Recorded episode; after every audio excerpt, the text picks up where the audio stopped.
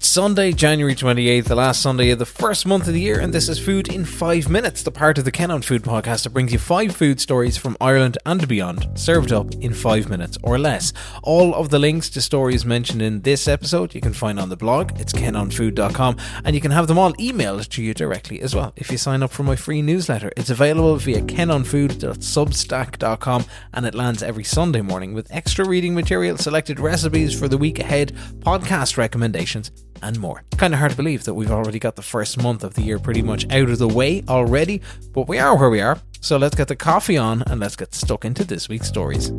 We'll start this week where we started last week as restaurant closures continue on the Irish food scene, this time in Dublin, where it was announced on Thursday that Mexican eatery Tolteca is closing all 4 of its restaurants in the capital. Regarded as one of the city's best-known burrito spots over the past decade, with locations on Bagot Street, Suffolk Street and Rathmines and on the Storgan Road, their closure is immediate and, according to the Irish Independent, could impact around 50 jobs. A post on their Twitter/X account on Thursday showed that due to challenging trading conditions, they would not be reopening after evening service that day. You'll find more in the links on the show notes.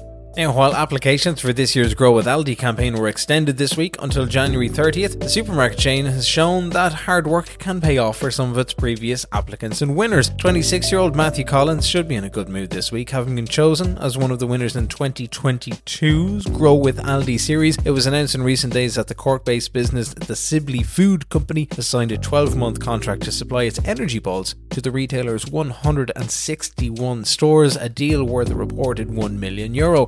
Is already supplying into Aldi, but the deal assures the continuance for his cacao and nut butter energy balls and classic nut butter energy balls, as well as a host of special buy products in limited edition flavours. This according to shelflife.ie. The handmade energy balls have previously been a silver medal winner at the Bloss Neheron Awards. You can find more in the links on the blog, and you can also get your applications in until the 30th at aldi.ie/grow if you're an Irish food producer looking to get your foot into the national supermarket.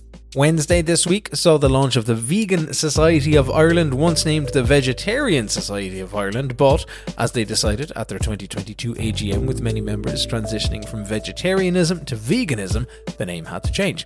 The new society already has over 50 volunteers. More were expected to join once the website launched during the week.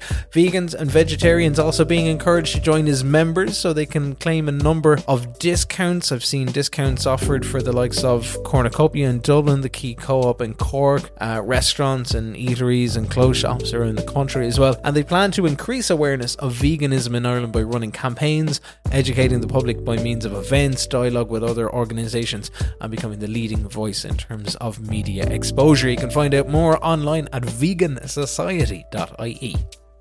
If you're looking for a new read on the food front, the latest from Irish imprint Blasta Books has been released. Trading on the angle of little books, big voices, Blasta Books launched with the intent of changing the way that cookbooks are published in order to make more room at the table. I picked up the 6th in the series, Tapas. It's actually in my hand as I record this. It's by Anna Cabrera and Vanessa Murphy.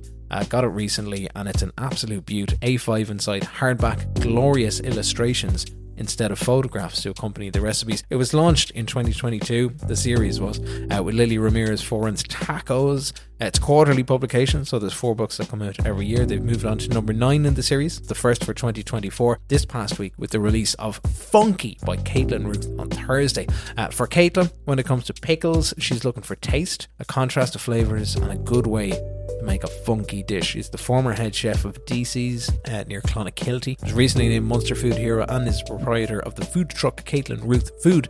She brings pickling goodness with pickle projects, dish suggestions and tips on using pickles in surprising ways. It's available now via blastabooks.com, Dewberry Books, Amazon and other retailers. Lastly for this week, there's a good read in the Irish Times from food writer Marie-Claire Digby, who gets a look at the BIA Innovator campus in Athenry in Galway. The €8 million development has seen Lisa Kleiner's nibbed cacao become the first leaseholder in the centre. The centre officially launched on Friday morning this week by Taoiseach Leo Varadkar. Supports on site include access to food scientists, commercial production kitchens, a podcast studio, hot desks, a 60-seat auditorium, demo space and more. All facilities at the campus, apart from the production units, are available to rent on a pay-per-use basis. They're going to have cookery classes made available to the public later this year. There's a 16-station culinary training space that's already in use for a bakery apprenticeship scheme, and all the photos and everything you need in the links on the Irish Times, which you'll get in the show notes.